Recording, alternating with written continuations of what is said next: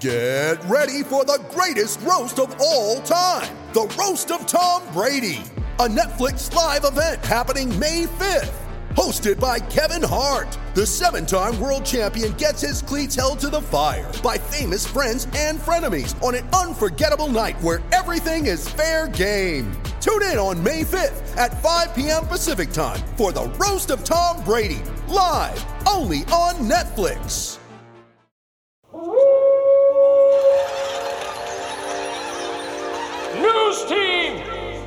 Assemble!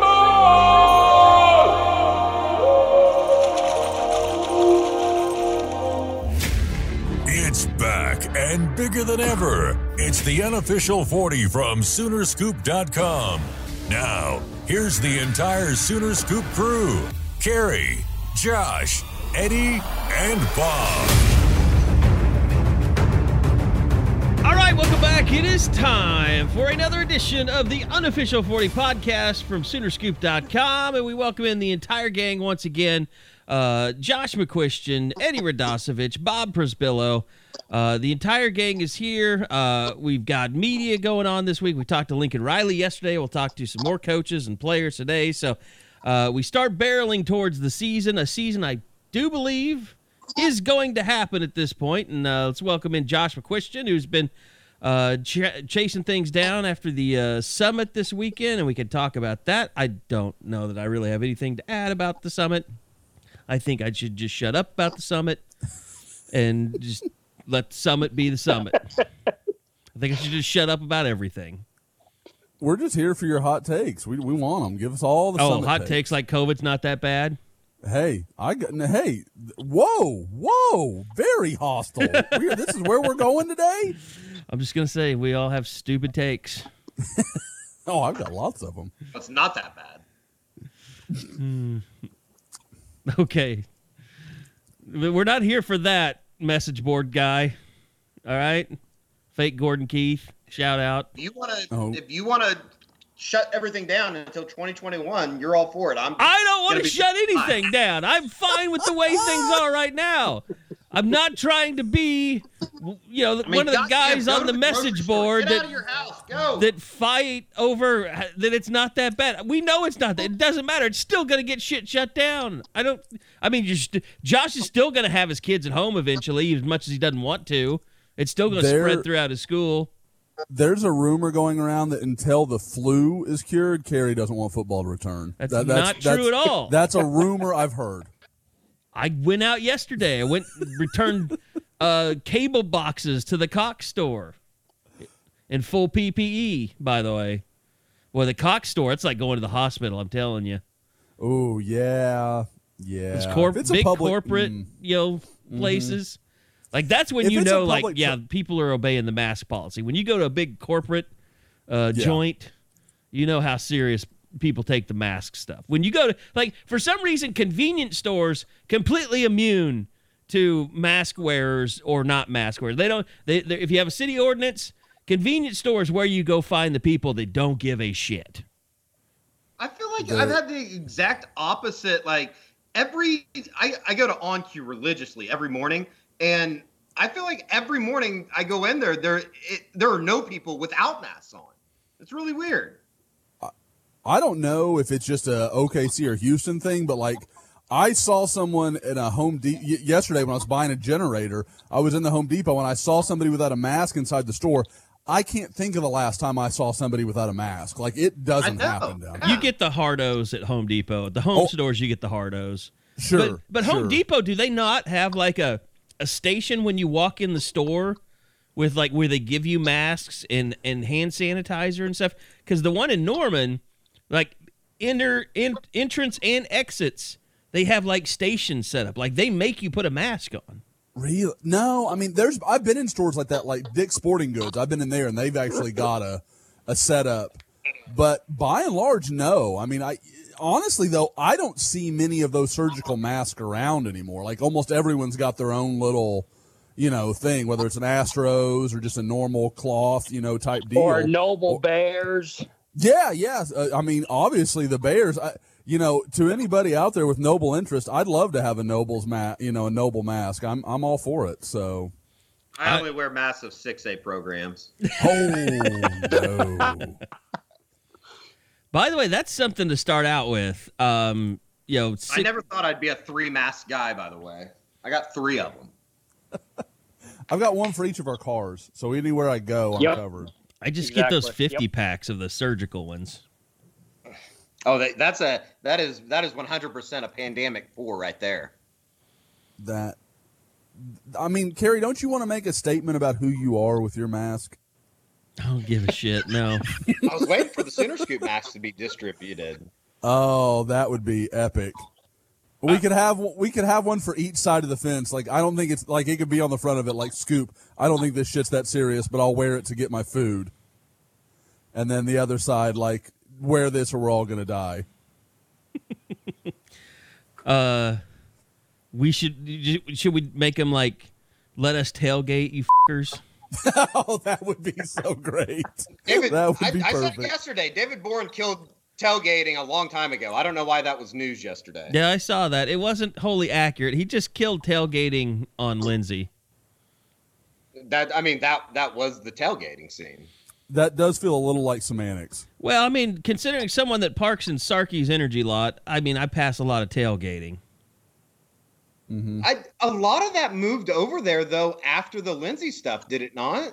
That corner uh, at What is the- that the- street there? Uh, Jenkins and I don't know what the, where the tr- the train you go over the train tracks there. That short street. Uh, that has always been a pretty good corner for tailgating on Sure, both no sides. doubt. No doubt. But yeah, I mean, losing Lindsey, like I remember the Tennessee game, like that was nuts. That game. I mean, the the tailgating was just out of control. Awesome for that Tennessee game. But yeah, I hate losing Lindsey. That was a great tradition. I Yeah, mean, they talking there like over on Page Street. And what does it matter now? yeah. What does it matter now? They've they've frosted over the windows. They can't even see. You're not going to be bothering anyone. I'm sure there's some one of Boren's national merit scholars is probably fucking studying for a final in April in September. And you don't want to interfere with them on a Saturday morning.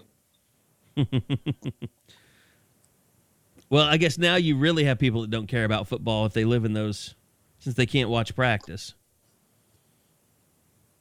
I they probably, to be quite honest with you, the people that living over there nowadays probably don't even know that OU plays football. I thought that those were supposed to be made for like families that are going back to school and stuff. I think those are the ones That's a little cross. bit further south. Yeah, that's where Okay. the cross center. Okay. The ones that are the, the ones that are even more empty than the honors college. Oh God. Uh yeah, dormitories uh not a good this is this the dormitories were suffering from COVID way before COVID was invented. yeah, it's called syphilis. Uh but no, I look, I kind of assumed that. I mean, I didn't think they would allow people to tailgate because you can't control that. And and let's face it, people would have shown up in droves just to be outside the stadium. There would have been no social distancing, probably not a lot of masks because people would have been eating and drinking. So it would it would have been ugly. It would have just been. I think the cops would have been over there breaking stuff up all the time.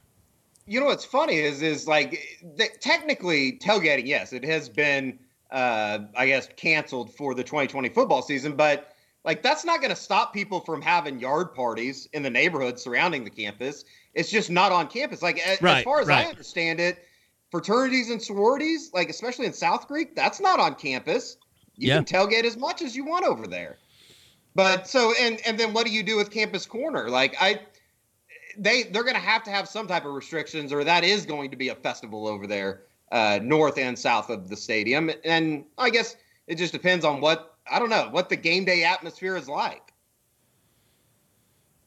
I mean, they're not going to have the Walk of Champions or whatever. What do they call it?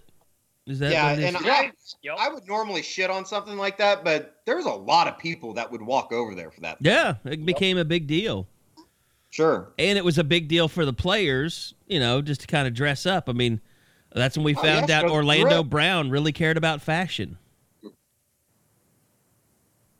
And you know, CeeDee Lamb would always dress. I mean, uh, CeeDee Lamb and Hollywood Brown wearing their Biletnikoff jerseys. I mean, that was pretty cool. No doubt. No doubt. So there was always something to talk to guys about after the game. I mean, Eddie, one of your famous press conference moments was uh, with uh, Kyler Murray in his uh, Tiger shirt. Yeah, that was after the game, but I.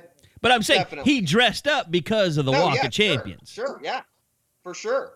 And you know, the other thing about it too is, is shit. With as locked down as they are around there, it's nice to know who's getting on and off the bus. I mean, I, I'm serious. Yeah. I mean, it was a good way to double check. Well, and that's you know I don't know. We should find out something on on like media policies this week. But from what I'm told, it doesn't sound like what we've been told. It doesn't sound like there's going to be many media allowed on the road this year, like in press boxes, like visiting No. media. Like maybe Which just a few sense. seats. I'm- I mean, you got to zigzag basically, right? Just zigzag upper. Well, and you got to upper, take care of your own too. I mean, I I agree with that. Like the people that cover the team, you have you're going to have reduced capacity anyway. I know fans don't care about this stuff, but it's just one of those things. Like we're all- like I asked Lincoln Riley yesterday, like what what don't we think about that you have to deal with that takes up a lot of your time? Uh, and he said, "Well, I get a schedule in the morning, and five minutes later, I wad it up and throw it in the trash." Like our days are like that a lot. Like we scramble to figure out what time we're doing the podcast, what day we're doing the podcast, because we're waiting to find out if we're going to talk to coaches. It's- Like we don't know. Usually, we've never known. This is the first week when we've had advance notice that we've had interviews. Like usually, it's we may have Lincoln this afternoon. I'll let you know, and then you know an hour before it's like, okay, we're on for Lincoln this afternoon. Like it's just been mass chaos. I feel like every day I wake up in one of those things that, not a simulation, but I, I told Bob the other day, like we went to a high school practice and it's like, I feel like we're just doing this because we should be doing this, but I don't feel like anybody actually believes that we're going to get this done in three months. You know what I mean? It's Yeah, like, it- I've been right there with you. go- it, it's good to go through the song and dance, but I don't feel like like what's at the end of the tunnel i don't know and i think that that is why it feels so weird for everybody and I think the also the other thing is like it's hard for me to get excited to talk to you about previewing OU football when I really don't know like who else besides Kennedy Brooks might opt out before we get to the start. Like and that's the thing like people could play a game and then opt out. Like that's out Sure. that's not out of the realm of Mhm. possibility either. Like if someone if someone goes out there and the first game gets played and seven people come down with COVID, someone could say, I'm done with this shit. I'm just going to sit out the rest of the year. i feel like such a shitty person for thinking like i don't know that some of these guys just are using the covid as an excuse i i i, I honestly like i You feel mean across the country? wrong to think like that We had a guy opt in yesterday sure who had opted out for Vanderbilt. and maybe he talked to doctors maybe he did like he, he literally did his own research Maybe he talked to agents. i feel like there's some some peer pressure a part of that too Maybe somebody in the NFL said, Yeah, you're not going to be drafted unless you have some more film. Which is very fair. Like with the Kennedy Brooks situation, it's just it's it's it's strange to me, and I I hate that I feel that way. But with him being the only guy, I just I guess I would like to know what his thought process is. And then on top of that, are are you really thinking about coming back? So why why would you opt out? It just I don't know. I guess it's because there's so many questions still that I don't truly understand it. And the other side of that is is I should mind my own fucking business and let him make the decision for himself. But the And you- strange part you- is he's opting out, but then he's probably going to come back and play another year. Like Well, I- I Lincoln won't address that, but Yeah, and that's what neither will the talk Kenny. is around the whole situation. Oh, that's a good point, Bob. I mean, Kennedy Brooks technically hasn't announced that he's announced anything. Opting out. So I, I mean, I, I'm not saying that Kersey's wrong. I, I 100% believe that he has told Lincoln Riley that he's opting out. I mean, Well, and Charleston Rambo confirmed it. that. Sure, but it's just it's it's very strange. I guess like selfishly, I need something that goes. Oh, that's why he's opting out. That makes sense. I don't know. It's very selfish to think like that. I I completely admit that. No, because you, want to know is he coming back for 2021 or is he leaving and getting ready for the draft? It's a legitimate thing to be wondering. That's why we asked it. And then we Lincoln said flat out he's not going to address that stuff. He's not addressing the opt outs. He's not going to announce them. And it's kind of sort of what Bob Stoops used to uh, always say. I'm just going to focus on who is here. That was sort of the tone of Riley, I thought, from yesterday. Was yeah. that onion onion that get you? Was that the uh, was that the famous line? I don't know if it was with Chijoke or not. Um, oh no, no, it was with an offensive guy, wasn't it? Because he was like, "We can, we can fill the seven. Uh, oh, that was Ahmad Kaba when he first got to Ahmad Oklahoma. Kaba, that's yeah. it. That's it. He said, "I think we can find someone to catch seven passes." to a much lesser extent, it was Quincy Russell too, because we were asking about him after every practice.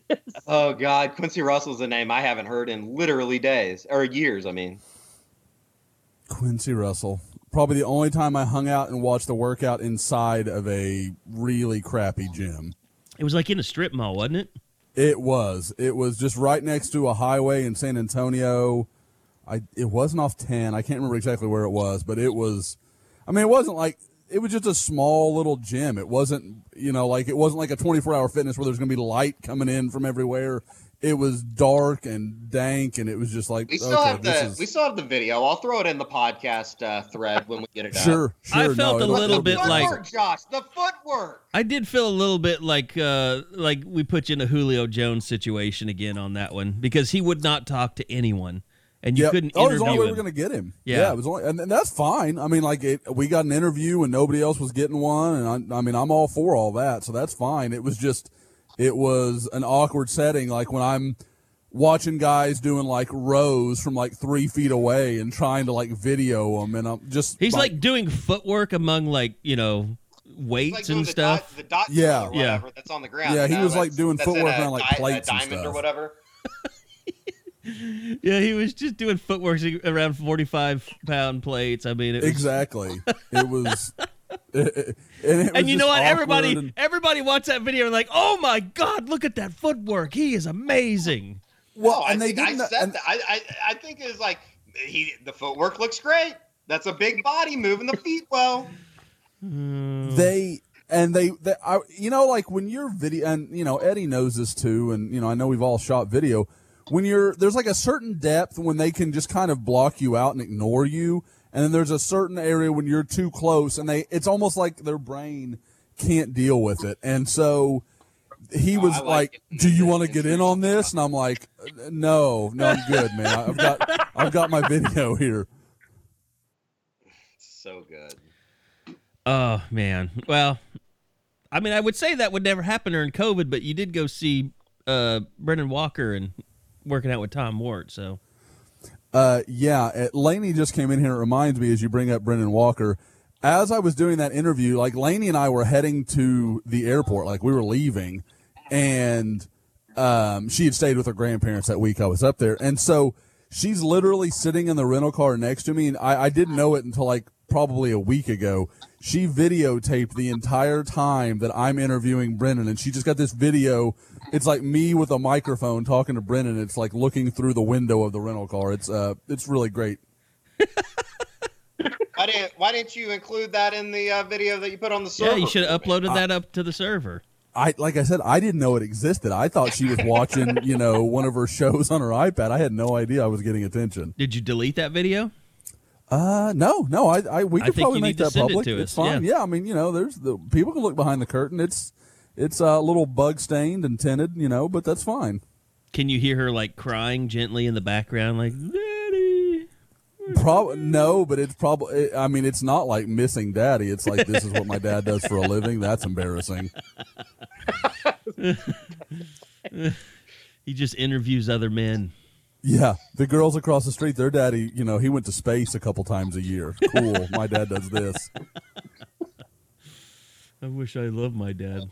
Seriously, I wish I wasn't so embarrassed. I wish my dad made it easy for me to love him. it could be worse. Butters had to follow his dad to the men's uh, Sweat House or whatever. Butters from South Park. Yeah, from South Yep. Park. Butters. I don't think I've seen that one. I don't think I have either. Oh, your your father just likes wrestling. it's pretty funny. Uh, yeah, but I mean, as far as like the high school version of that, I mean, there. I guess there have been a couple of guys, or maybe one guy that said, oh, "I'm good. I'm just going to go to college." But like, you're not seeing a. You're not going to see a whole lot of opt outs in high school. I don't think. Well, not, No. not among players that can actually play. There's 16 states right now that have moved to spring, so those those players, you know, you you you you're not sure, especially if they want to be a mid year. I didn't realize it was if that high. play- Sixteen. Wow. If if if you can play in the fall, there haven't been any people that you've seen so far say they don't want to do it. Yeah. Did I do, did Ohio bounce back? Is Ohio one of the 16? I can't remember. I'm kind of putting you on the spot there, Bob. Because only the guy that immediately comes to mind for me is Jack Sawyer, the big uh, five star DN that's committed to Ohio State. I know he opted out, but I don't know if I believe Ohio. that's the joke that the Buckeyes can't play, but high schools can. So yes. Okay. Yeah. Then okay. Uh, but yeah, I mean, you know, and I, I, I think there's a couple things involved with that. At the college level, everybody's thinking about the NFL and they've got to make the best decisions for themselves. At the high school level, it can be guys you grew up with, and you know they're never going to play another snap of football. And you know, man, we were going to win state this year. We were going to do this, and obviously they're not doing it without the guy that's going to Ohio State, or they're not doing it without the guy that's going to Oklahoma. So there's a lot of pressure, I'm sure, to be like, dude, if you you do this to us, we're our season, all the stuff we've worked for for four, eight, ten years is gone. Does anybody think that if they, for people that don't start playing in the fall, you still feel like people who try and play in the spring still aren't going to be able to play? Like the Pac-12, Pac-12 will still say, "Yeah, we're not going to play in the spring either." Yeah, I 'cause think what's not going to always be- exist? Go ahead, Josh. I, I, what's going to have changed? I mean, what's what will be so dramatically different in January than it is now? I mean, it's not like there's going to. I mean, even if they have a vaccine, it's not going to be produced at the level you need to be like, okay, we're we're all clear now, or the, it, it's not going to have run its course. I mean, this thing's going to keep popping up from place to place. So I. If you're not going to do it now, I don't think you're going to do it in the spring. I don't think the decision's going to change. And once you've already made that choice, you can't come back and say, "Oh, well, it, well, it's different now." No, it's not. Same choice. You're making the same choice, and you're doing it now because you feel the pressure that you have to do so. One hundred percent. That's that's kind of the way I feel as well. It just it doesn't it just doesn't seem realistic. And you you know you talk to you listen to Gabe or you listen to Teddy talk guys that have played. It just I appreciate the idea like somebody like Jeff Brohm presenting what he did, but it just doesn't make a whole lot of sense. And then you get into the fact of you know if if we get into this situation into this season as far as the ACC, the big or the SEC and the Big 12 playing, I think it's going to be a festival come October if we're playing football and everybody else, uh, whether it be in the Big Ten or the Pac 12, isn't. It, it, it will become more political than it is now. And, you know, you saw like, uh, was it the uh, Senator Klobuchar from Minnesota say that she reached out to the Minnesota president to sway the decision as far as, uh, you know, Minnesota not supporting playing football? I'm, I'm telling you, I, I hate that it's gotten to this point, but it is it is I would say 80% political, 20% worried about players' health. Because if that was the case and they really worried about kids getting sick, they wouldn't have had all these kids come back to campus. It just doesn't make sense to me. Well, and here's where I kind of stand on that thing. Like people like Eddie that got sick, you know, people that got sick in the summer. Like I got to think, come spring, they're going to be fair game to get sick again. Like if this is just a coronavirus, which which exists, existed way before COVID nineteen, then we all know you can get a coronavirus again. Like eventually, all your antibodies or whatever are going to wear out, and three, four, five months down the road, you could probably get it again. So all these guys that, you know, all these people that believe in like herd immunity and all this, I don't, I don't have any medical science back. Nobody knows because we haven't had it long enough. But I got to think like people that have had it will be able to get it again here in five months, Well, six that, months. that's kind of my argument, Kerry, is if we're gonna shut if we're shutting sports down these Big Ten, Pac-12 schools don't come talk to me about playing any other sport until we get this figured out. If that's the if that's the stance they're taking, they better not even think about playing in two and a half months or three months, whatever it is. Well, you saw where Bob Bowlesby came out and said, "Look, if we don't have football, we probably don't have any sports in the Big 12 this year." Yeah.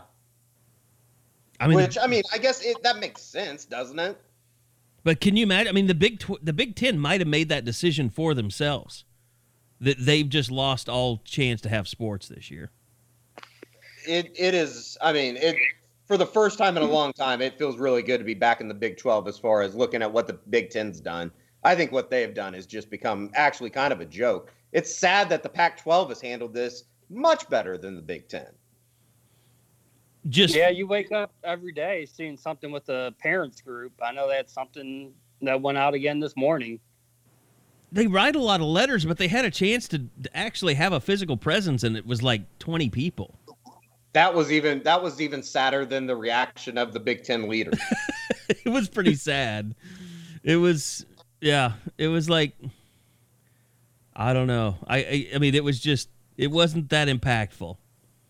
that probably went There, about there might have been more cameramen out there than people. I think no, I I 100% think that they were. So I look, I think Lincoln said this yesterday. You know that they're getting eight or nine people back. They did finally release a COVID report, and it was a little bit alarming because you saw there that they had 17 active cases, and somebody on the board brought up a good point. Like um, the people that get quarantined because of contact tracing, that they just keep them under surveillance, and they may not have uh, they may not have tested positive for coronavirus, but a lot of times those are considered active cases by by place. You know, if, if someone works somewhere, uh, like a bigger company, so maybe that's what they were doing. But essentially, you had 17 active cases. You get eight or nine back. So let's say uh, you have you know seven, or I'm sorry, 11 people uh, still, or 10 people that are out. Would be less than that. Um, nine, eight, nine, eight or nine people that are out. And I, I think the the bad part about this, guys, is if you piece things together, we asked Lincoln Riley, Bob, you asked him about the quarterback race yesterday. Between Tanner Mordecai getting a hamstring injury, and then I'm pretty sure he's been in this latest round of uh, coronavirus. Like, he hasn't had that much of an opportunity to win a starting quarterback job in camp. Not that we thought he would win it, but it just doesn't seem like, you know, if all that, you put all that together, guys, like it's been a one man race this entire time. Yeah, I mean, we, we talk about quarterback, and then yeah, Riley just sort of mentioned it's a lot a lot like that for quite a few positions. Uh, you can't really have real competitive battles if if the practice times vary from group to group. I mean, we all know how that blew up yesterday about how the one uh, position group was down to one person last week. I mean, we can sort of may we maybe it was quarterback. Like you need multiple of them on the practice field. And But he if said you had to have multiple on the field at the same time. So it had to be like, but, but defensive but you lineman. could in practice if if that's what he's talking. If he's talking about the actual game day, then yeah, obviously. No, I think he was saying when you when you practice, you have this this position has multiple people on the field at one time, like like a secondary or a defensive line. Like I think that or an offensive line. I think that's what he was saying. Was the that's what I took out of it. I took it because like when we go watch the 15 minutes, there's like five different quarterbacks out there. You need multiple ones out there to get through all your reps. So I, I, I guess we just took it differently, but we know that. I mean, Well, I it the right can way. happen that quickly where a position group is gutted, and it's hard to try to determine who should play where when some of these people haven't been doing much of anything for the last two, three weeks. It was funny when they came out with that video uh, that was all wide shots, and it showed a football leaving someone's hand, but you didn't actually see the hand, and then you saw it coming down to nestle in a receiver's hands, but then they never showed the receiver. You literally couldn't see who threw the ball. Yeah, like there was there was stuff that Carrie, you and I went back and forth like as far as like looking at the videos. It's like you literally they position the camera where you cannot see a number Right. on who's Yeah. blocking who. I've never seen this. I've never seen it as locked down as it is right now. It's And then when to you be had the honest, it, it's bullshit. It's crazy. when you, you had the latest one is like Joshua Eaton, Seth McGowan, Ryan Peoples. It's like, I mean, it still looks all fancy and like you know you how they produce things, but it's like that's not the guys I expected to see in this type of video. I'll be honest, hand up. I'll I'll take this one if anybody has a problem with it. It's not even shot well. Like that's my biggest thing. It's it's it's actually what I would say is poor video. Wow. I think they should invite Eddie in, let him do the video. We promise we will not use any of the information acquired from that. He will forget all done. Eddie will Good. just Eddie will just show up and announce, "I am not going to f- up your video like you have been doing." And I, I appreciate that they're supplying it. It's better than nothing. But like, why? I, Is it 'cause I'll they're say this: trying I'm not so the only hard? person that has noticed that. I will say this though. I will say this though, Eddie. They, from what I know, I'm sure they have some really good shots uh, because they're probably focusing on people like Charleston Rambo and Spencer Rattler and Right. you know Austin Stogner. But Lincoln has to okay that video, so there's probably a lot of really good shots that Lincoln's just like, nope, not showing that because uh, he was running this route, or I don't want to show, you know, him beating this defensive back with his size or something like that, you know, or I don't want to, I don't want to see, uh, I don't want to show Jaden Davis's catch up speed here. So I mean, like, it's just who knows. No, you're you're completely right. You're completely right, and uh, I understand that. And that, again, that's why I say that it's it's almost gotten to the point of psychotic, as far as the lengths that they go. I think are more stressful for them than it is for anybody. Like they're putting more stress on themselves by, you know, approving what kind of video it is. Maybe instead of not having to approve what kind of video it is, maybe meet with the media for 10 more minutes than 15 minutes on a Tuesday. Rant over. Yeah. Well, we're getting three media opportunities this week. We talked to Lincoln yesterday. We'll talk to Bill Bedenbaugh and Roy Manning today, which Roy Manning, when you talk to him, he's it's kind of like me. Uh, like I'm a jackass on the radio in the mornings, but then I'm a normal guy uh, during interview stuff. So I think we're just we always expect Roy Manning to come in there just yelling, and he's just normal. It's it's kind of it's hard to get used to because you only really ever see him just screaming at you on social media. So he'll come Now, in there sorry, like You might have heard something. I was looking at the Trey Brown video, Yeah, I did hear some screaming. I thought Okay. maybe and they don't show the quarterback. They hide the quarterback's number, who ends up getting picked off by Trey Brown. you think there's- maybe maybe they're using all their time, Eddie, using digital technology to obscure numbers. I mean, they seriously might. I, I They would just say have a- anything goes over there right now. They just have an After Effects expert in the offices now that just changes I just don't numbers. understand why they have to be so secretive. It just is. It it, it it's it weirds me out. If Like you people want to be the a part in of a the program. People want to know what's happening at practice, and they just build a a big ass wall around it. I I don't know. It just kind of rubs me the wrong way. and then that leads to things like Jadon Haselwood. But at least we got some clarification on that. And I, I let Sure. Carrie take uh, uh, take that one. Yeah, I, I, I, I haven't exactly.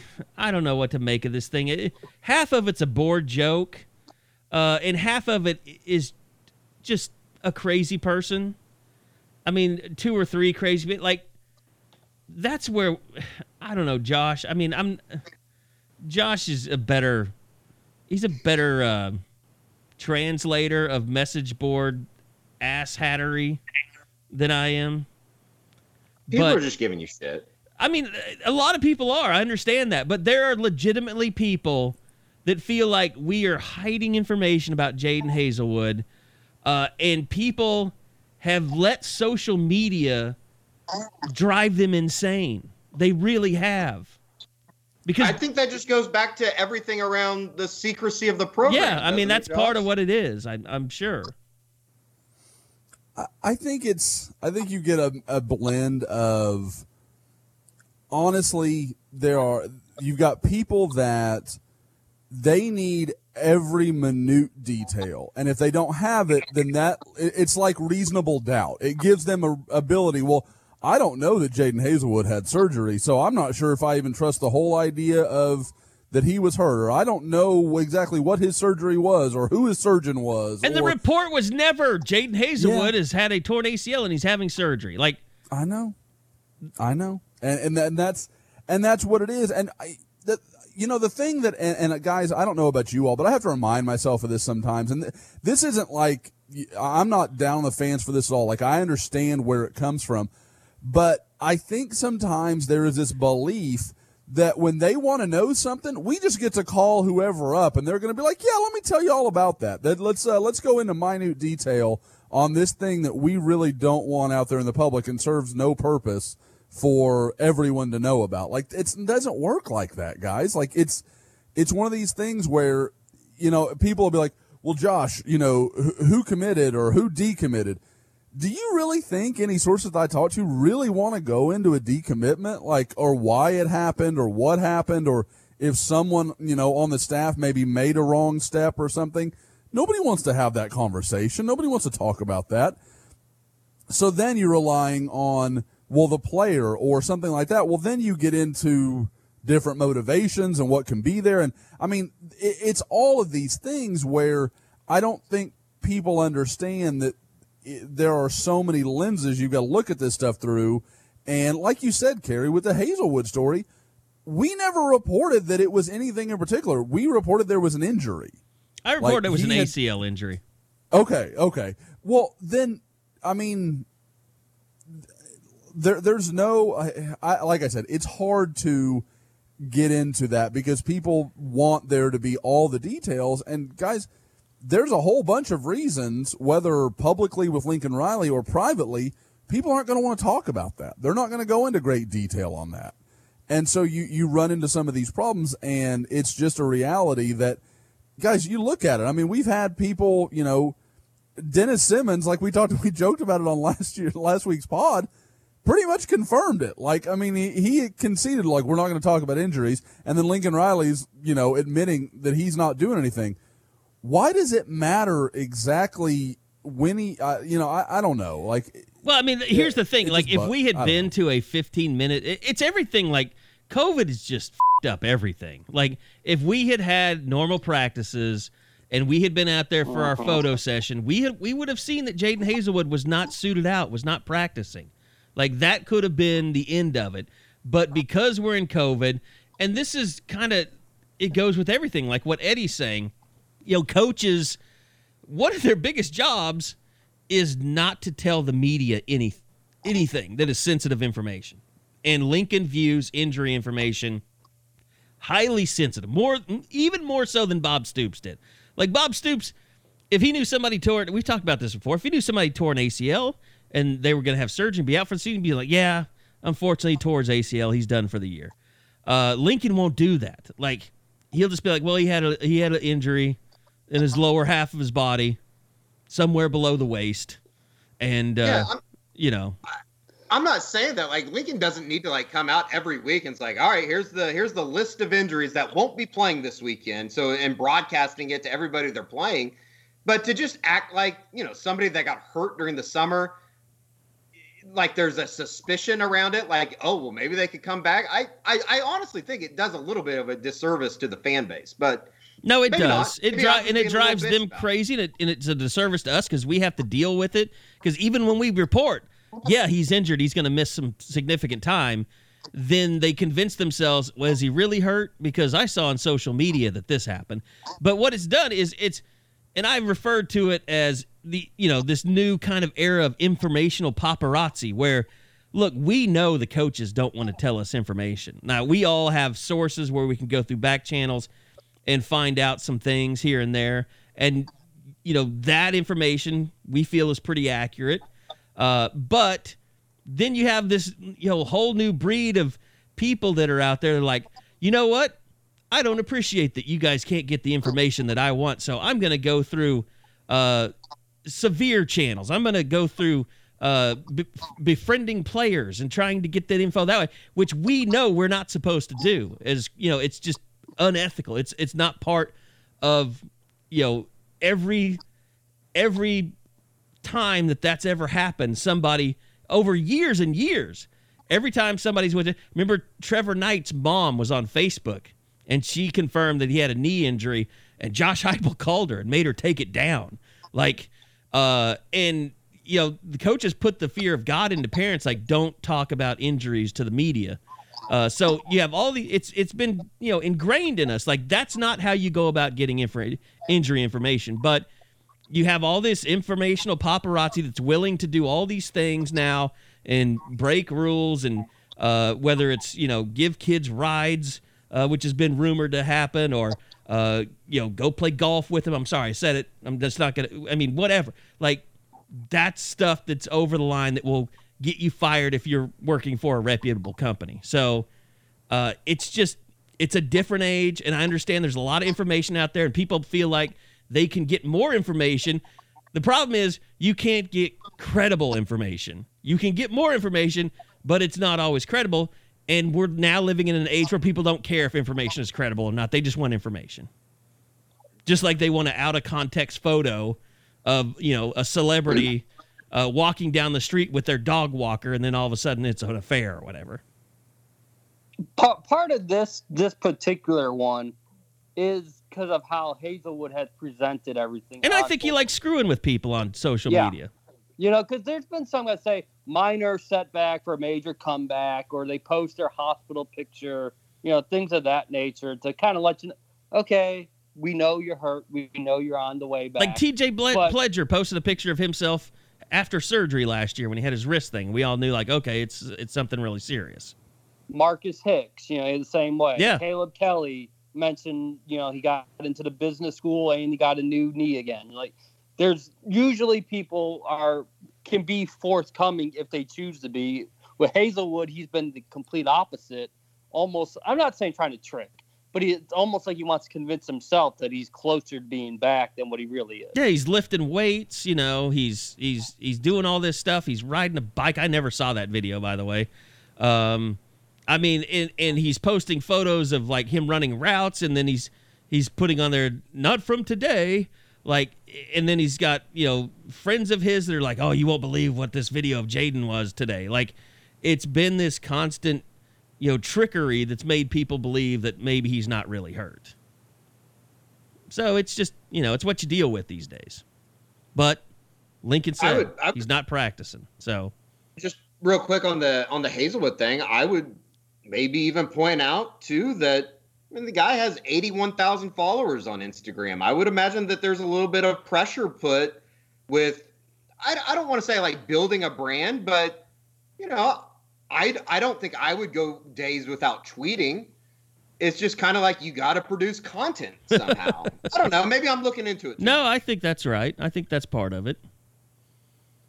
So I I I like to say we can finally put that to rest, but I don't think it'll ever be put. I don't think people will let it be put to rest. We need to get a copy of all his doctor's appointments, and um, at that point, maybe people will will fully buy in. Yeah, that wouldn't I be mean, violating I'm HIPAA, not would it? above stalking somebody. I love stalking people, I'm not above it. I'll just start following him around. but you I'm know Mark Carr, the whole the whole bit. we're not buying you a new car. Oh no, I'll need to get like a uh, blacked out like uh, Pontiac, maybe something, maybe a little Sunfire or something.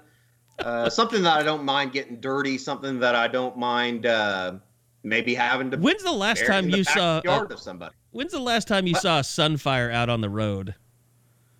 Uh, I don't know if I could tell you what a Sunfire looks like, so I don't know.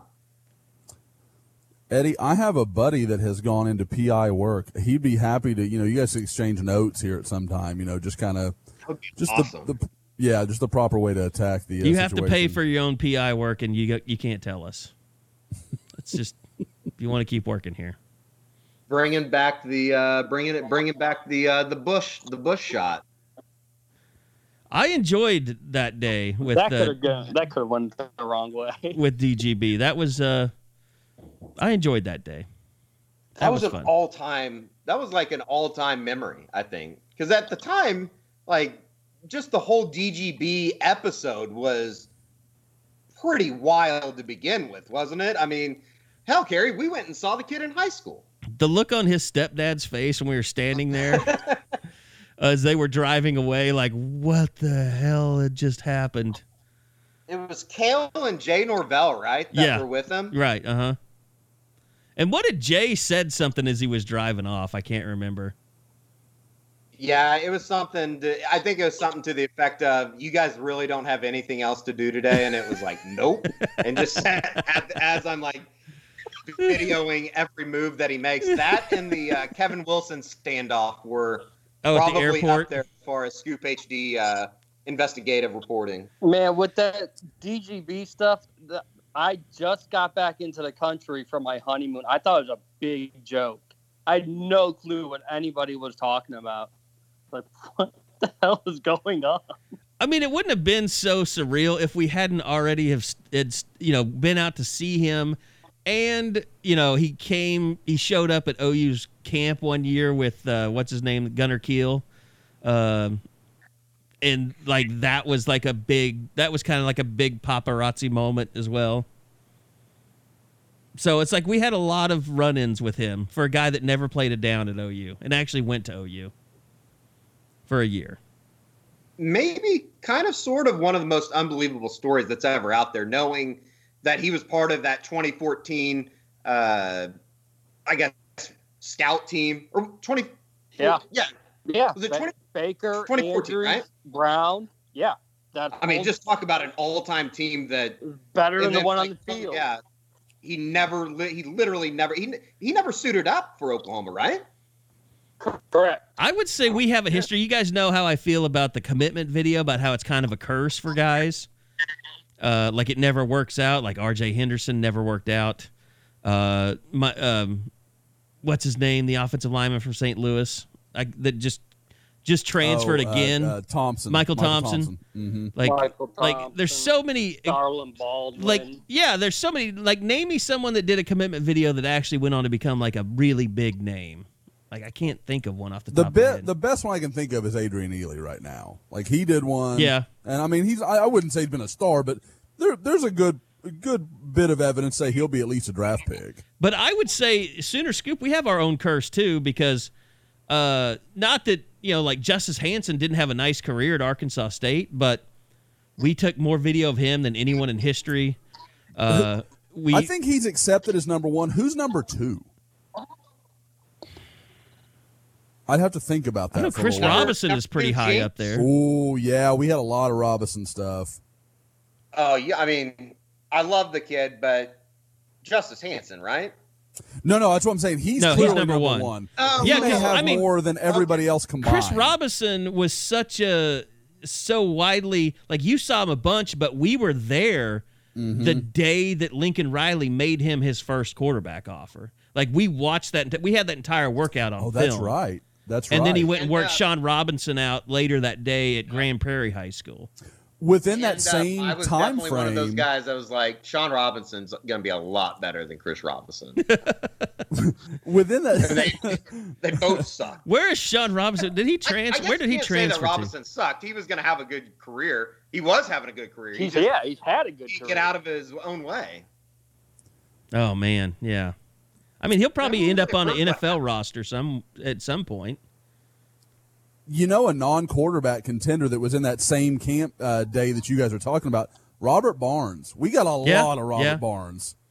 but we didn't see him like multiple multiple times and he was kind of a late wasn't he for as as far as the process went wasn't he kind of a later offer No, he got offered before his No. junior year. Okay, That that okay. su- that was that when you guys saw him was the summer going into his junior year, and I saw him Right. a couple times that year, including one of my all-time favorite clips was him catching like a touchdown over his shoulder, literally right in front of me. I, I couldn't have been in a better spot, but um, that was Yeah, a good. I- We saw Bob. We saw him play at uh, Union, didn't we? Yeah, because we were looking at Trey Brown and uh, o- Obi Eboh, who went to Stanford like the very next day. That's right. and You remember? Uh, You know who? waited, He, you know. You know we who? waited him out just for him to commit to Stanford.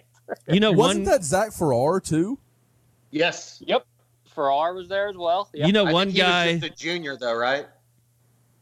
no, he was going into his senior He was a Here's year the ahead of 20 Robert, wasn't he? uh, 2016. It was uh, Barnes and, and Trey Brown were both 2017. There was a lot Yeah. of lot of lot of people watching. I'll one. give you another one that we might have cursed. Uh, Michael Anoha.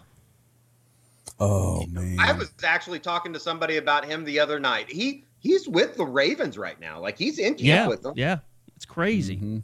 Did he finish I at was gonna UCO? say- I was gonna say it's gotta be someone that maybe we identified early, like Steven Parker. We, that doesn't do. yeah, he got a lot of he got a lot of Freshman. coverage from us. So. God, Bob, do you, know remember what, that year damn you, it, me, like, and Eddie? Steven Parker's been in the league for three years. I mean, he's had a, a very successful professional football career. Has I know he's on like his fourth team, but he's still hanging around though. That was one of the coldest state championship games I ever remember watching. That Yeah. Jenks Union game where the three of us and Bob wasn't working for us at that time, but the, Eddie, Bob, and I are sitting there after the game waiting for Steven. He kept telling us he was going to come and going to come, and I think, I think Eddie and I finally were like, F- "it, we're we're done. Like we're we're going home. This is not this is not worth it. I'll drive back up in a week if I have to." and he never did talk. I think that's right. I think you messaged me like, yeah, he didn't even show. Uh, Yep. I, I was, I mean, I was like cold. Like, I couldn't feel my feet. I, I was cold. Carrie, I think uh, didn't uh, uh, uh, Awanu? How do you say it? Michael Anoha. Anoha. I know. Anoha. yeah. Anoha. Didn't he finish at uh, Sam Houston? That might be right. State, one of Commerce, the two. Commerce, wasn't it? Oh, Texas A&M Oh, Commerce. Texas A&M Commerce. That is right. Yeah. that's right. Like Hatari Bird, Michael Anoha. Well, didn't he go sell cars like after he left OU for a while or something? He did. I knew it. Like, cause I For had like written him off at that point. Yeah. Like I totally forgot about him from there. And then I was, it was this summer I was looking around. I was like, did you guys see this? And I remember sending it to you and I, I was like, man, I must have just missed this. And I think all of us were like kind of a holy shit moment. I forgot about him. You know who might be number if who ha, who can vie for number two? Uh, um, Jase McClellan. Yeah. I mean, we have to see how his career pans out, but it doesn't look good with the amount of video we took of him in high school. Yeah, it, it doesn't bode well for him, that's for sure. Because I saw him as a freshman. I know we got tape of two different games as a sophomore because that was the thing.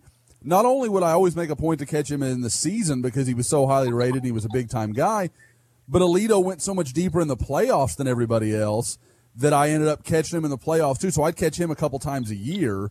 Um, and then at that one point, he was playing with Chuck Filiaga, so there was even more reason to go see him. So I think that one year, I think I saw him three times. I think I saw him early in the season when he got hurt, and then I saw him in the first round of the playoffs, and Aledo beat, God, who was it? Grapevine. They beat the hell out of Grapevine. And then the, I saw him, I think, in the state semis again. And that was he was one of the first guys, Eddie, that we did our uh, live cam with, our backpack with. Yeah, down at uh, Jerry World, Yeah, right? yeah. In the uh, state Mhm. semis. Yep. And then he uh, decommitted like seven days later, six days later. Yep. He or Chris know. Robinson are number two. Yeah. Stayed through the whole game. Asked him after, afterward if he wanted to do an interview and talk a little bit about his situation with OU. Nah, I don't. I don't think I want to talk about that right now. It's like okay, I I think we we know where this is going. All right, so uh, let's get into it. Let's let's talk about the Sooner Summit. Um, no No longer no longer crapping on it. Uh, look, I was texting with Carl Williams this morning. I've texted with him off and on uh, since Friday. Um, no, we did a uh, shitty job of covering it. It it it wasn't because we you know thought it was stupid uh, or you know we didn't care or we were mad or anything like that. We just didn't do a good job covering it. You know, we, we didn't do a good enough job getting down there and talking to kids while they were here in Norman. Uh, we were never going to go out and be a part of any festivities uh, or anything like that. It was like I would say this: John Hoover uh, did a great job. Uh, just coming down, getting interviews, and leaving. That's that's what you do. That's how media works. You, you just report on the process. You're not part of the process. Um, but uh, give it up to Carl, to, to Caleb. I can't believe they pulled it off as much as they did. They did a fantastic job. Uh, I'm going to talk to Carl about that on Friday, just about the process of putting it together. And my mea culpa to you is I'll write the story. I'll I'll do a big feature on it um, because guys, I don't. I mean, I'll, I'll admit I didn't see it happening. Uh, I can't imagine. I, I never could have imagined they pulled it off like they did. It just seems like it was ended up being a tremendous event. Yeah, well, it happened. You had all those maybes and ifs, and they all came through. Savion Yeah. Byrd, Kamar Wheaton, like all the guys would expect. Oh, he couldn't get a ride up. Oh, he had something come up, so he couldn't make the trip. None of that happened. The weekend went off exactly the way that they were hoping that uh, that it would. And I was like, as long as they followed the NCAA rules to a T, there's really not much that can be done here. I mean, there's a lot of sour grapes, clearly, from other schools and and people like that. But if they followed the rules, there's there's nothing you can really say except, man, I wish we would have thought of that. And you know, when people bring up, I think the Jamar Kane tweet gets brought up a lot from Saturday night about watching the NBA uh, playoff game in the stadium, and but you know those kids were at the collective. Like that's one of the things because they were out in public for people to see. It's pretty obvious to you know connect the dots and say, wait a minute, they weren't in Norman. They weren't with the players or the coaches. They were doing their own thing. They did exactly what they set out to do in the correct manner that they had to do it. And we had a we had a copy. Uh, one of the players had sent us the itinerary. Uh, just looking at the itinerary, there was nothing on there that you know uh, indicated you know meet with the coaches or anything. I mean, nothing like that. Like uh, you know, apparently there was a FaceTime. Well, there was a FaceTime with Lincoln Riley when they're back at the hotel later that night. Uh, but Saturday they ate lunch at the garage downtown in Norman. Uh, then they, like I said, they went to the collective in Oklahoma City uh, on Saturday night. I a lot of people freaked out because they had a picture on the field, but let's be honest, guys. We know the stadium. I mean, they've always kind of let people walk through the stadium. Uh, Yeah. And you have so many people this time of year coming in and out. I mean, uh, employees park underneath the stadium. I mean, you can all you have to do is duck under a gate if you want to. I mean, I'm not trying to tell everybody how to get on the field here, but uh, there's usually a gate open that you walk through on one side, like on the on the west side, and then the east side uh, has a gate open. Uh, you just have to find one. you just have to find one. Yeah, I mean, Doesn't it's not like where. Fort Just- just Knox. keep looking. Yeah. And so they I- found one. They got on the field, I, but I did. I did that for Brittany's maternity photos. We just kept looking for a gate that was open, and we finally found one, and we took some at, in the empty empty stadium. It's not that hard. Yeah, you homer. Sounds No. like he broke into the stadium. I Well, did. and, and nobody No, wanted I to won't believe step it. onto the field I'm afraid of those alarms. I don't know if those alarms are legit, but I will not walk onto the field because I always heard stories that the alarms go go off and they come and get you. I mean, I think that's one of those situations that they don't want you like breaking out an uh, OU flag football game down on the field. But I think if you go in there, take a picture real quick, and leave, and especially if you maybe have five stars, they're not. They don't. they don't send the Norman Police Department over there. Well, and then the rugby fields, they took a picture out there, but guys, that's just wide open spaces. I mean, that's there's nobody out at the rugby fields uh, for 90% of the day. I mean, they practice out there, but uh, again, it's not Fort Knox. I mean, the coaches drive their cars into that field. There's a big gravel lot where they park. Uh, so those those gates are always open. I mean, anybody can go out there. So it's not like it's not like now did they go out there and watch practice? Like, I don't think that they were invited in to watch practice. If they watched practice, they would have watched it from the parking lot. Um, that's sort of what Tristan Leigh implied. We watched it from a safe distance, far away. That was kind of what he told Adam Friedman. but I, I, I think it's like everything else. It's like if you're an A and M fan or you're a Texas fan, you build it up in your mind like there's no way that this could have happened if the coaches didn't have something to do with it.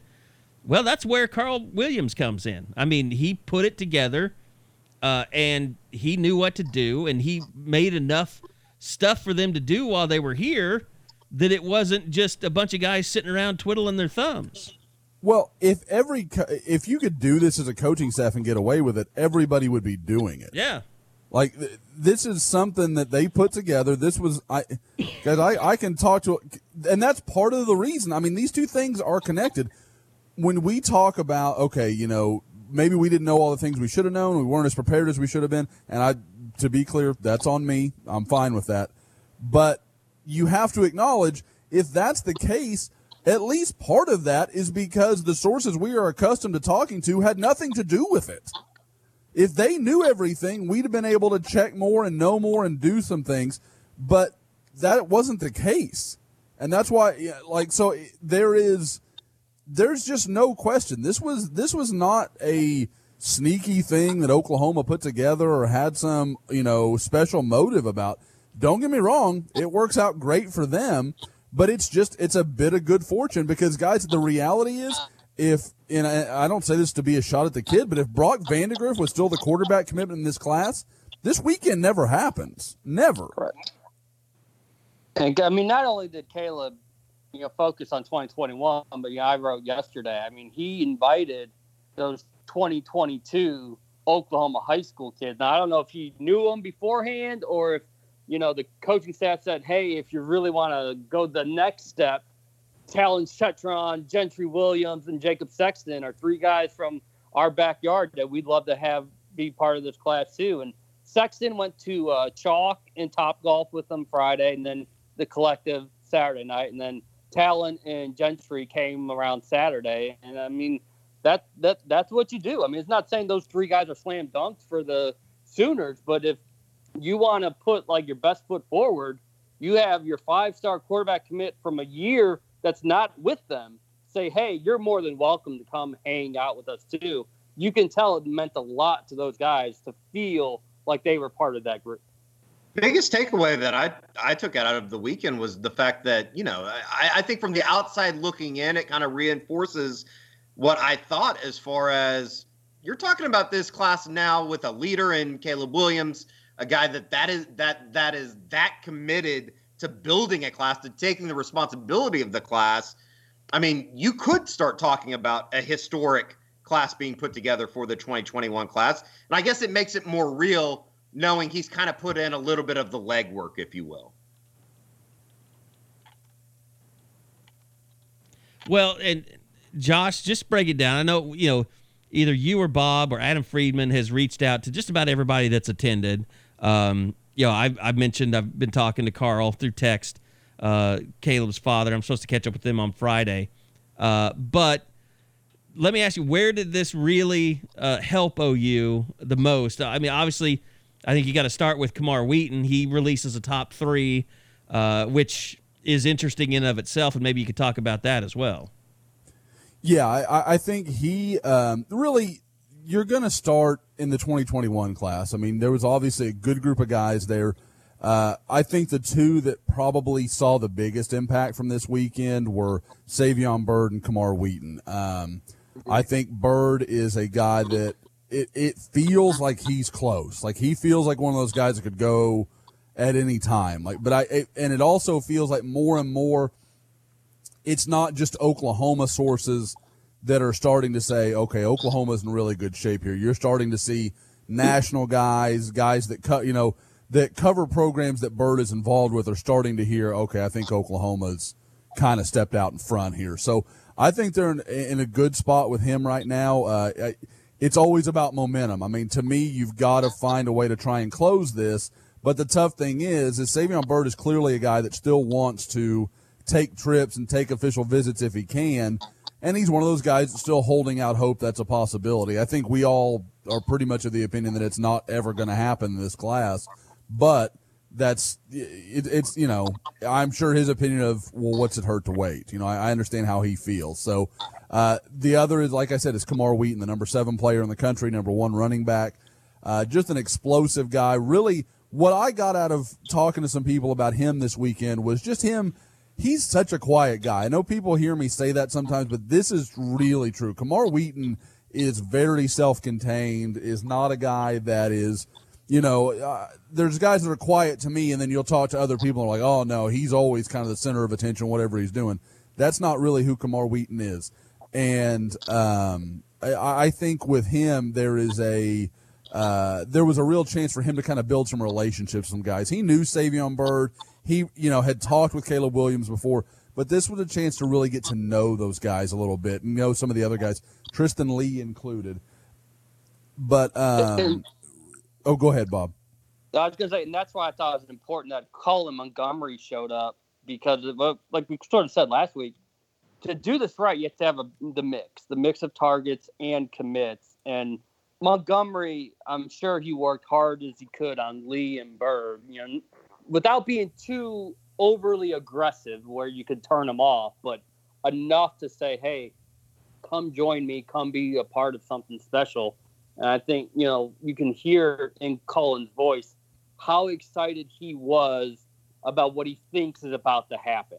I mean, this sounded, this wasn't like, oh, it was a, you know, a really good trip. This, from talking to a lot of those guys, this was a great trip where the best is still yet to come. And that's a, that was the best case scenario from what could go down. And it sounds like it might just work out exactly that way.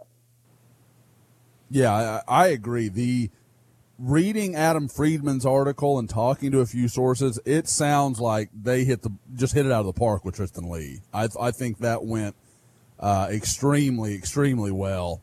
And um, you know, obviously, again, the nice timing. They offer Aiden Leigh, his younger brother, while he's there, kind of get some continuity there, you know, build some excitement to where it's not just about Tristan and it makes it a big deal for the family. I've talked to some people, and I think really um, the big factor in this really is, is going to be his mom. Um, I know she went to LSU, really enjoyed her trip there. Uh, really liked the people, uh, you know, not just the, the coaches and the support staff and some of that stuff, but just the people that they that they were around inside the stadium. Uh, I, I think there was just a good relationship built there. So Oklahoma has got to kind of weather that storm, and I think what they have in their corner is that he knows more people in Norman. I don't think he has a lot of connection to the players in LSU or in you know at LSU, but with um, with Oklahoma, there's Caleb Williams, there's potentially Jalil Farooq. Uh, you know, you've got guys from that area uh, obviously now Kelvin Gilliam uh, being part of the class. So there's a lot of things that can work for Oklahoma in that regard. But it does sound very much like this is becoming an LSU Oklahoma battle for Tristan Leigh. Bob, feel free to uh, take over the recruiting portion if you'd like, if you have some more stuff you want to get to. Well, we kind of hit it right there. Kelvin Gilliam is another name where it feels like years past, OU finishes second or third, and you think, what might have been had he been a Sooner. But turns out, go back Virginia once again, second commit from this high school. How big is Gilliam for this defensive class, Josh? I think you're dead on, Bob. This is a guy that two years ago Oklahoma just misses out on. They, you know, he loves Calvin Thibodeaux or he loves Lincoln Riley, but I just want to do this, right? You know, there's some other reason why it doesn't fit for him. And in his case, man, I, you know, there was there was just no question for him. You know, I, I, talked to him when we did our interview on Thursday for the story that ended up running on Saturday. And I kind of said, hey, you know, because I, I don't ever want to be presumptuous, but I, I figure when the kid's talking to me to do his pre interview, I kind of know what the story is. And I said, hey, you know, so what's it going to be? I think I know, but why don't you tell me? And he goes, you know, it's been Oklahoma, you know. And that was kind of the, the crux of the story was just him always kind of coming back to Oklahoma. He he would kind of talk about other schools. I liked Penn State and I liked Cal and I liked Florida, but it always seemed like it for him it just came back to Oklahoma and his relationship with Calvin Thibodeaux, his relationship with the rest of the staff. Like you could just tell there was a lot of familiarity from the top down with him, and I think he liked that a lot. And I think a lot of it started with that uh, that virtual visit. I think that's really when Oklahoma went from a school he liked to maybe that's the place for me. So, you know, I, I think he's a huge get for OU. He gives OU a bunch of versatility up front. I think he could play the four tech. He could play the five tech. Uh, for those that don't follow it, he could play the Jalen Redmond role. He could play the Ronnie Perkins role. He can move around and do a lot of things. And honestly, if if he was a guy that came to campus and just you know his frame filled out, he looks kind of lean in his lower body, so he could get a lot bigger. Maybe he moves inside completely, you know, and can play some nose and maybe a pass rushing situation.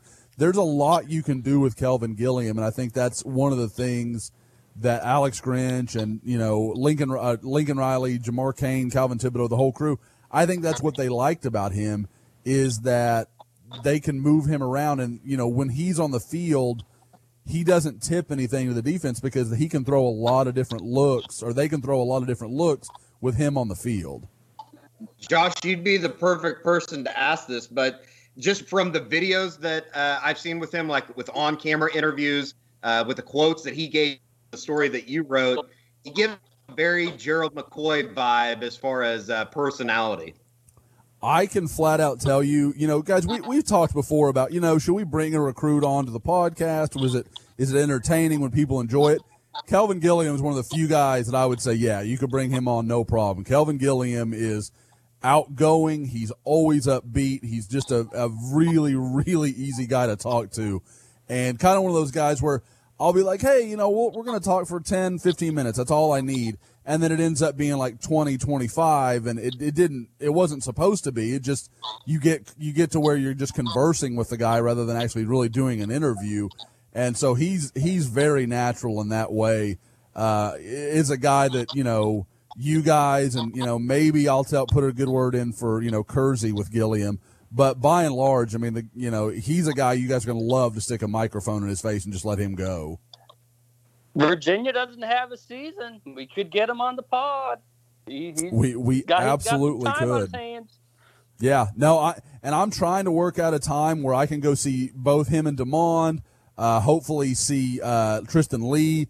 Maybe even get up to where I can see uh, Caleb Williams and Jalil Farooq. If we can work all those things out, that would be a a pretty hellacious trip, and really it's doable because you know, like I said, Oklahoma and DMV is all of a sudden a real presence.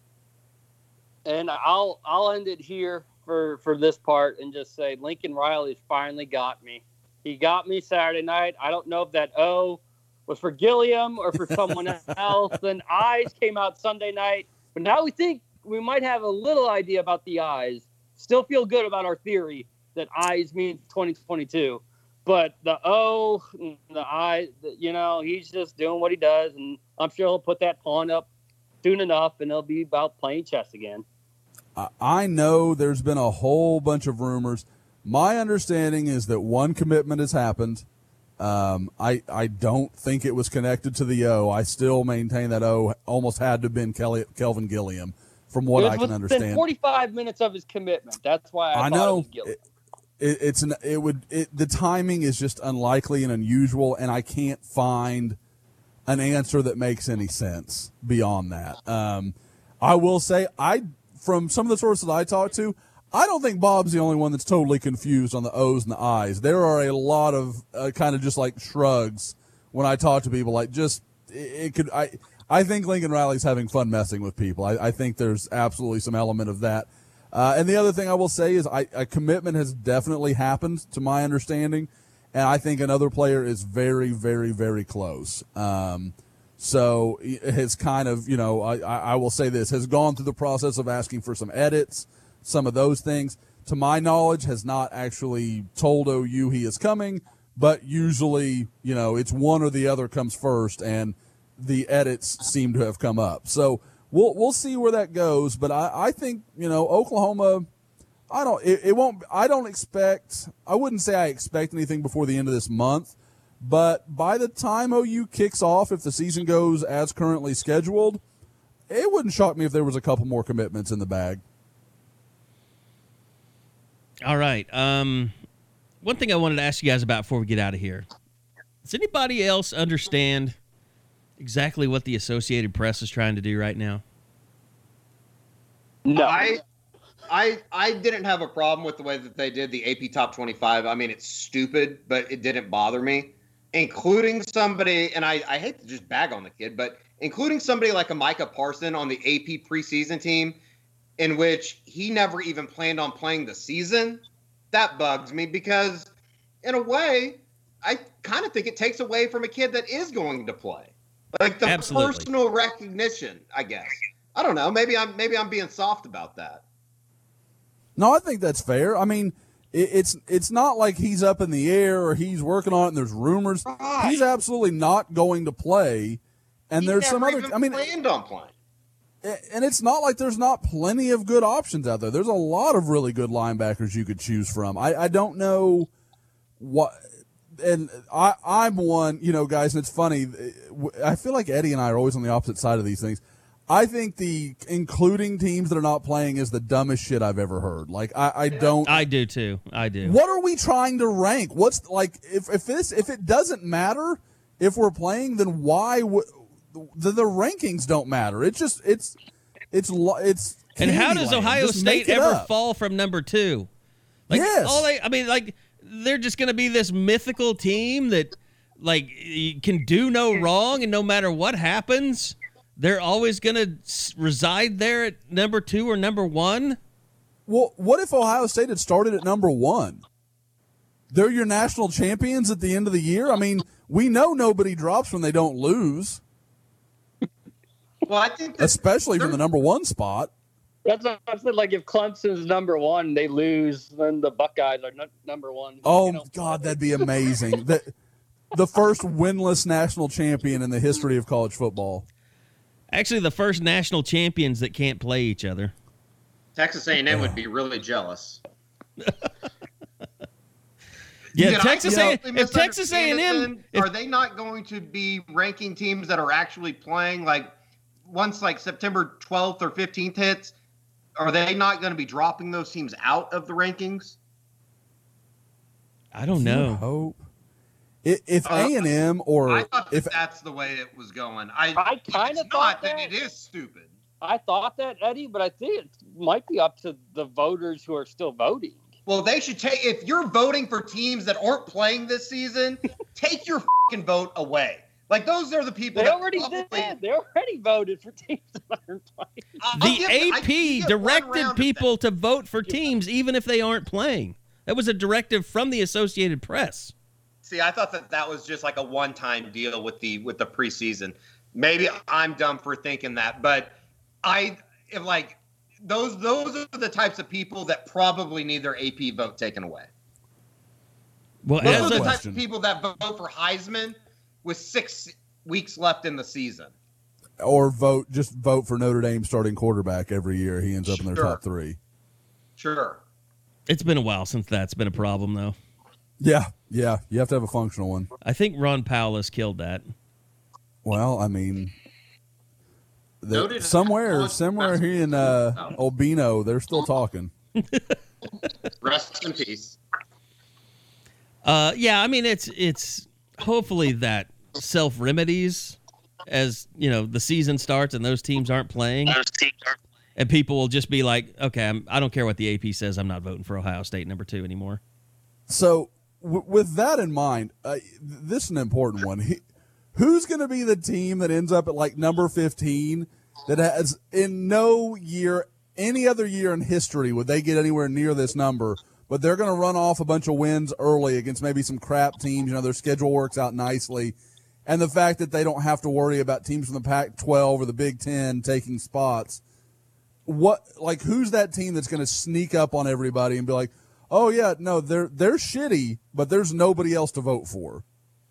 I don't know if they're shitty, but I think Army's going to go undefeated. Breaker, breaker. What's that- going on there? I I thought I heard a vibrator. I was I was confused.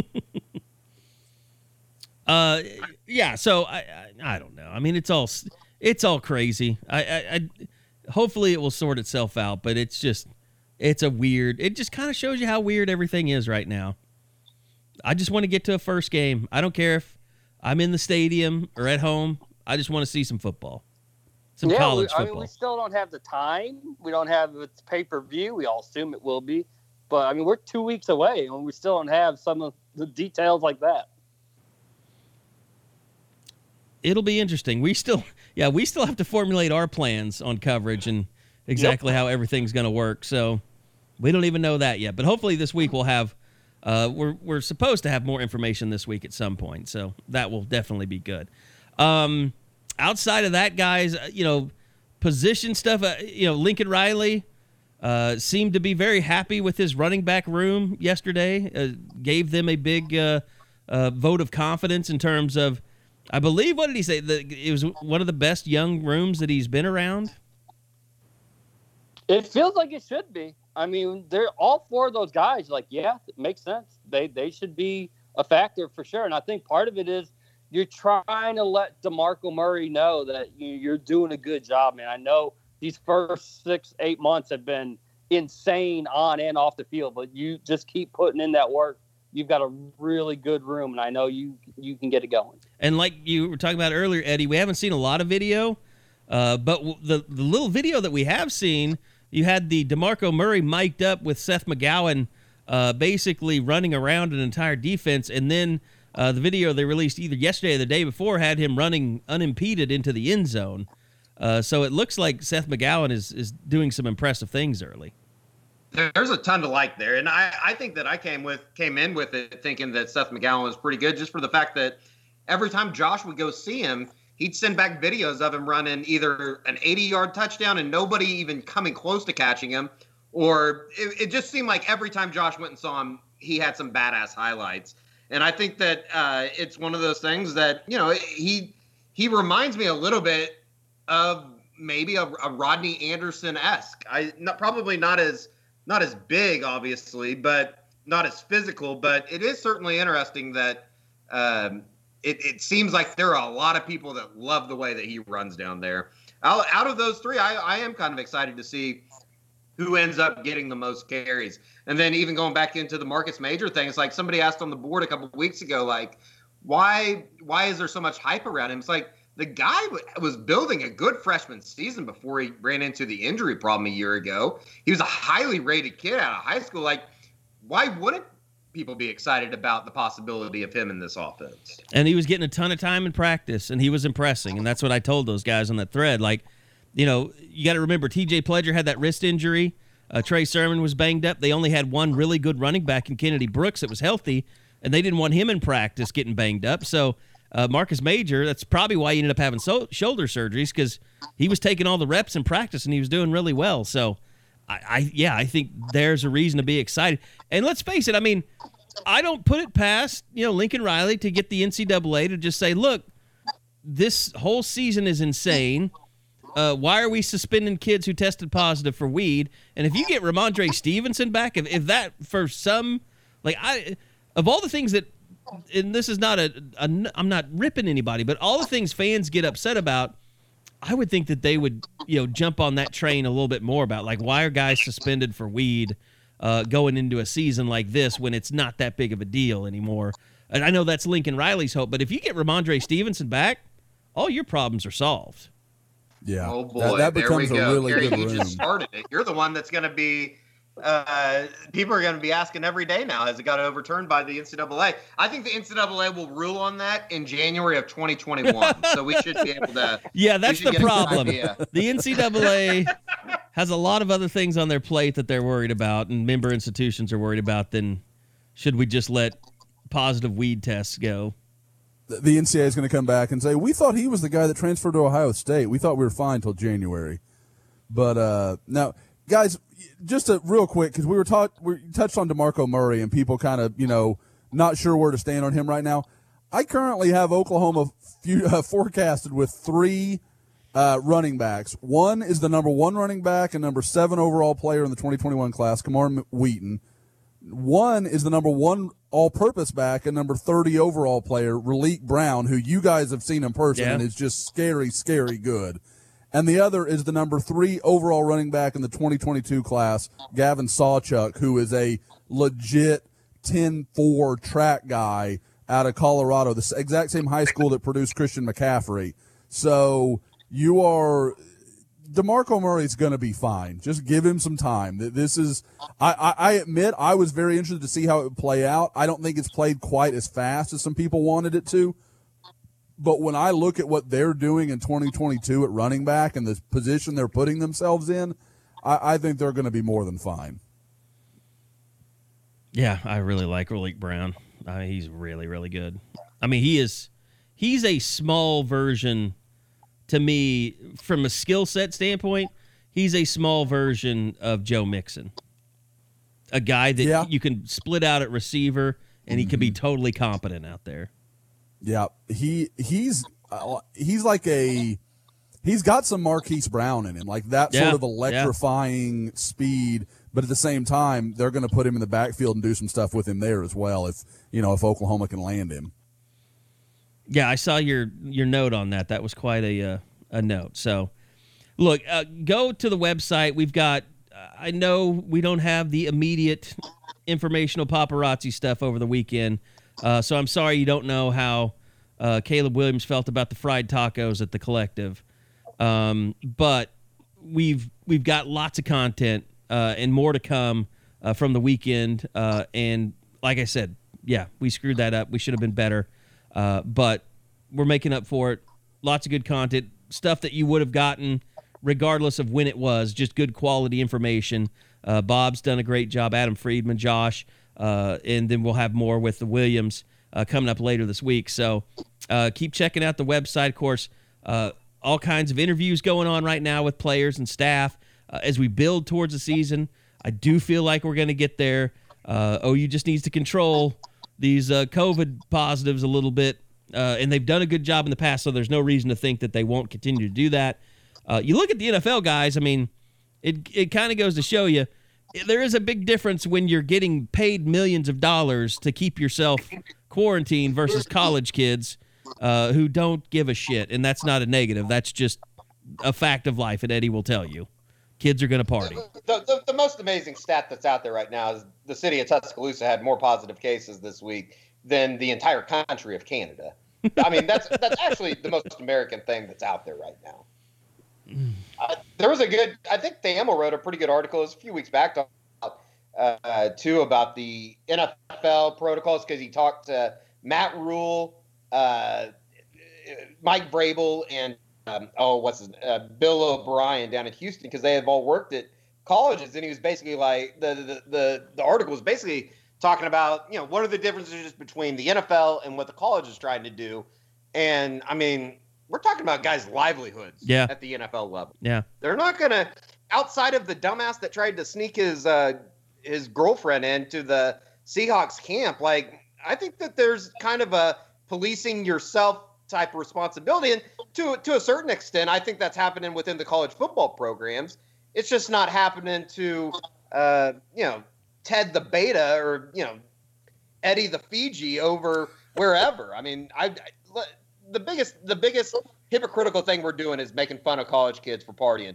I would have been doing the same goddamn thing. I had the saddest social life in college, so I can't say that I would have been doing that. Like Same. I've seen a lot of people been like, yeah, I was working. Uh, I played baseball for a couple of years, so I didn't come in, you know, with all my buddies and stuff. So I just I was a sad college student. You Um, just have to wonder what this is doing for the Adderall market on campus. You know, see, I didn't live that life in college. Um, by the way, you know, OU. So so just to get it out there, they they they had 17 positive cases or active cases. That's cut down to almost lower than double digits at this point. Well, less than double digits. Uh, so they're they're they're starting to get the full squad back. I did I didn't mention this. You know, Texas Tech reported 21 active cases, uh, which is even worse. But because OU just had like six in their latest round, but Tech comes out as like 21, which makes sense because, I mean, I would say Lubbock is the craziest campus in the Big 12, wouldn't you guys? For partying? Would assume so. Tech. Yes. Uh, I mean, Austin's pretty pretty wild. I I've always thought every college gets down in its own way. I've always thought. Um, I mean, from experience alone, I would I would say Lubbock or Stillwater is probably pretty up there. I think people up in Ames probably have a little bit of a drinking Oh, yeah. problem. Yeah, no Kinda- doubt. You- We see that every. Oh, Manhattan. I mean, year when we go Aggieville and. Manhattan is nuts. I mean, we've been there after games uh, in recent years, and that place is I a mean, it- circus. if you drink as much Busch Light as the Cyclone fans do, you know you got a some type of problem. But I, the one thing that, that I think went under the radar is Oklahoma State had never released a COVID report other than Yeah. when their players first checked in.